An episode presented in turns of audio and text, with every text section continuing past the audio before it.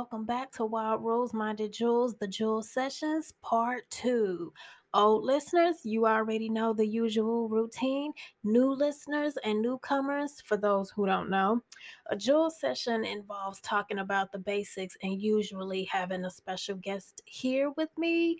But today, we're just going to focus and talk about the basics and get involved in the conversation.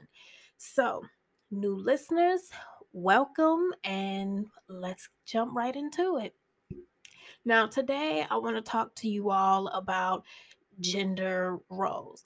Now, where I'm going with this is I've been reading a book titled Women Across Cultures A Global Perspective. And of course, it's for my women's gender study class that I'm taking for school. And so far, I've read chapter one, and it's been mighty interesting and a new, somewhat of a whole new entire perspective that I figured that has drawn pure curiosity, and I wanted to share and talk to you guys about it. Now, reading chapter one quite fascinated me, and it made me put it into my own perspective about gender roles and how it relates to gender inequality. So, after reading chapter one, there's a few subjects of concentration that stuck out to me, and that was public sphere, private sphere, and gender norms. Now, within these three ideas, it made me stop and reflect on my own personal stance related to gender roles and norms. So, After reading chapter one, I feel the concepts of public and private sphere struck a chord with me, and it made me reflect on how public and private spheres relates to my own personal life. More so, I would say reading chapter one introduced and helped me comprehend the meaning of public and private sphere. Of course, this isn't going to be a full summary of what I read in chapter one or discuss what it's about, but I will say public and private sphere is quite a riveting topic of focus. Now, when it comes to public and private sphere, I would say these two ideas would involve creating personal conflict in households or families.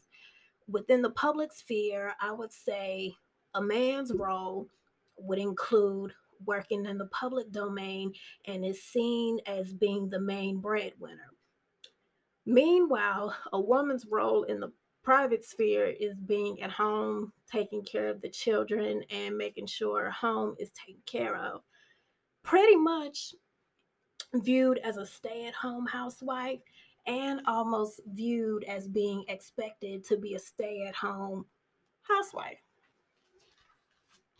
Now, this is where the third topic, gender norms, comes in and somehow relate related to public and private sphere, you have to ask yourself are public and private spheres normal standards required for gender roles, or can there be conflict? Now, this was highly discussed in our class discussion a couple of days ago, and many different perspectives and really introduced many different but meaningful perspectives. I would say there will there would be conflict amongst among some households when it comes to public and private spheres. I would say in the public sphere, the man would have less child care responsibility because they are working and possibly feeling the need or want of they feel they don't have because they're working they don't have to sh- have shared responsibility of taking care of their children at home. It's all on the woman. That's what I feel. So while in class, we had split up into groups and went into breakout rooms. And in my group, we were all discussing all three concepts, and we all were saying how there will be stress and pressure on the woman in the private sphere. I would say there there would be pressure and stress on the woman because she wants to do a little more than just take care of the kids, cooking and cleaning and all of that stuff. More, the woman wouldn't want all of the pressure on the man and have equal share of providing for the family. In our discussion group, we also discussed and shared personal views on how public and private spheres will personally relate to us. So I would say public and private spheres have somewhat impacted my family. And I say that from personal experience because in my family, I would say there would be conflict among a few of my female relatives and their significant others. More so, I would say like my mom and great aunts, they would have conflict with each's own partners by wanting to get out of the get out of the house and have an equal opportunity to get a job and make money for household contribution and just hopefully maybe reduce a little stress. I would also say some of the women in my family felt a sense of needing to get out a little more and do something for themselves.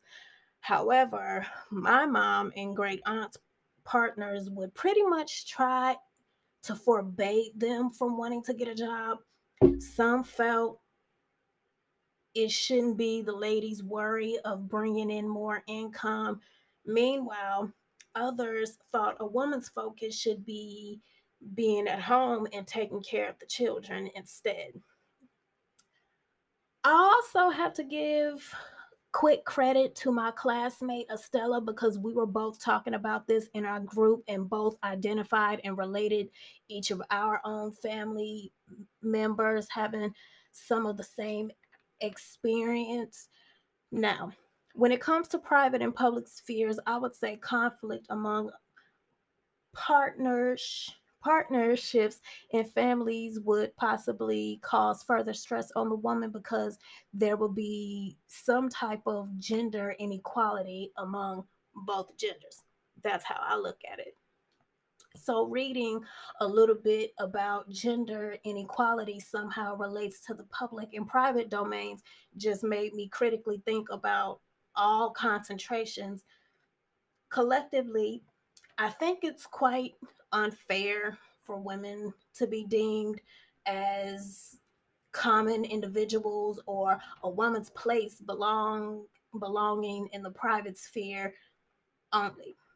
Just to think about social roles gender norms gender inequality stereotypes and etc i would say it will be more of some type of more power than the other gender.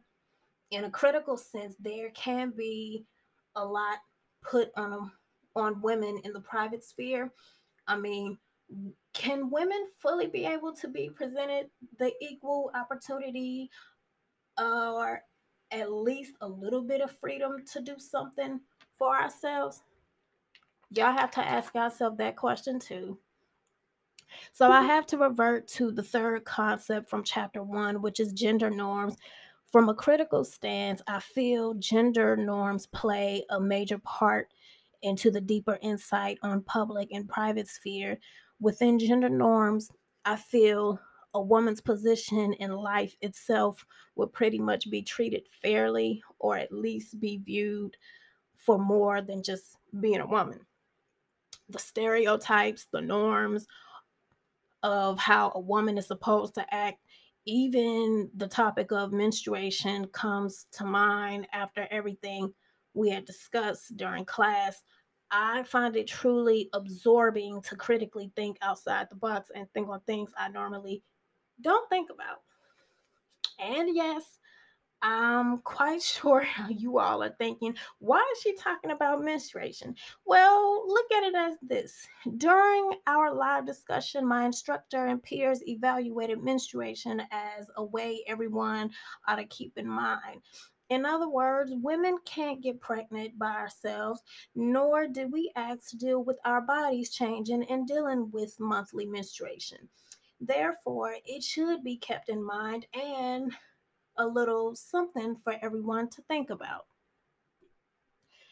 Now, before I go ahead and wrap things up in today's session, I want to say this to you all. As my endearing jewels and gems, I want for today's conversation to not only be just for my ladies, but I want for today's conversation to be for my men as well.